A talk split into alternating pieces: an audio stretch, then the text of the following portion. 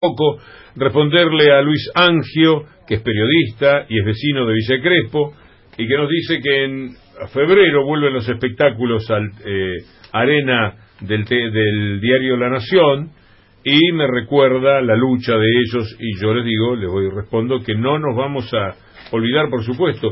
Es un tema que nos interesa, por los vecinos, por los amigos que tenemos allí y que se quejan, por la gente que admiramos que vive allí, como Leila Guerriero, por ejemplo, la notable escritora que ha sido una luchadora contra este tema, porque está mal, porque no es correcto y por como periodistas lo tendríamos que decir de todas maneras, pero porque por otra parte ahí hay una situación todavía más enojosa, que un diario que ha hecho tanto pero tanto daño contra el honor de las personas, contra la supuesta corrupción endilgada a las personas y después pasan sus denunciantes, sus periodistas a dar vergüenza ajena cuando tienen que presentarse frente a los jueces.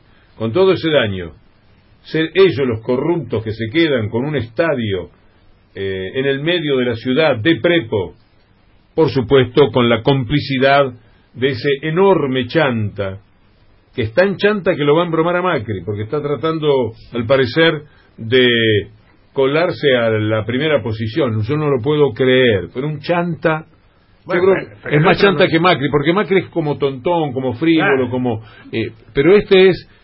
El otro no hace nada tampoco por defender la posición. Se va de vacaciones, no está. No, no, pero está. Mirá la carta que mandó fin de año, ¿no? Está haciendo. Además, él confía al Mañeto, ah. que es el que va a laudar la situación. Si sigue siendo Macri, si va a ser María Eugenia Vidal, que se devaluó tanto o más que Macri, me parece, y que ahora se convirtió en una persona más normal, eh, salió del rol de Heidi como mujer al fin y eh, se lanzó a la vida, y con eso, viste, ya no es la tan la contrafigura que se pretendió de la que te dije, ¿no? Entonces, eh, lo tienen que resolver. Pero con la complicidad de Rodríguez Larreta, la Nación, con plata del Banco de la Ciudad, sin poner un peso.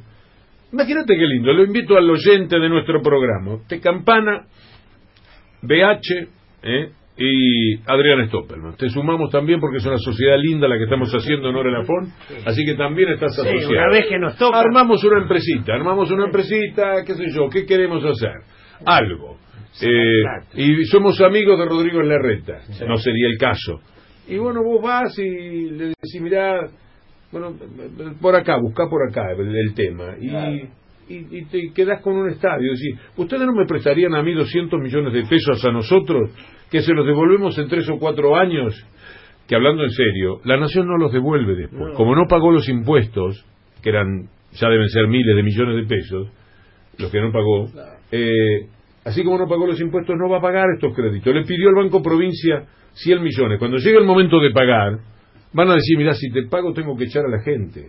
Y son la nación. Entonces, con esa cobertura, así es que han robado de la manera que roban los Zaguier, para sacar la plata hacia Delaware y convertirla en el dinero que les permite sostener 11 miserables peridicuchos, pero que de todas maneras son los que empujan información desde Estados Unidos contra América Latina. En el mes de enero, febrero, si Anaí Rubín está escuchándome desde Rosario, donde está visitando a su familia, y le mando un abrazo, un día me muestra el, diario que tienen en Nueva York, los Aguirre se llama, me parece que la prensa, son varios, son 11 diarios que tienen en Estados Unidos. Había, en enero, febrero, empezado enero y no terminado febrero, había 111 notas contra Chávez. Mm. De eso trabajan. Para eso están. Es como una ONG, ONG. Le sacan un poco de plata al gobierno de Estados Unidos, al que le pertenece, le pertenezco señor, por supuesto. Basta leer los libros eh, escritos a partir de Assange mm. sobre la embajada de la Argentina. Bueno, estos son los tipos que después tratan de hablar de, de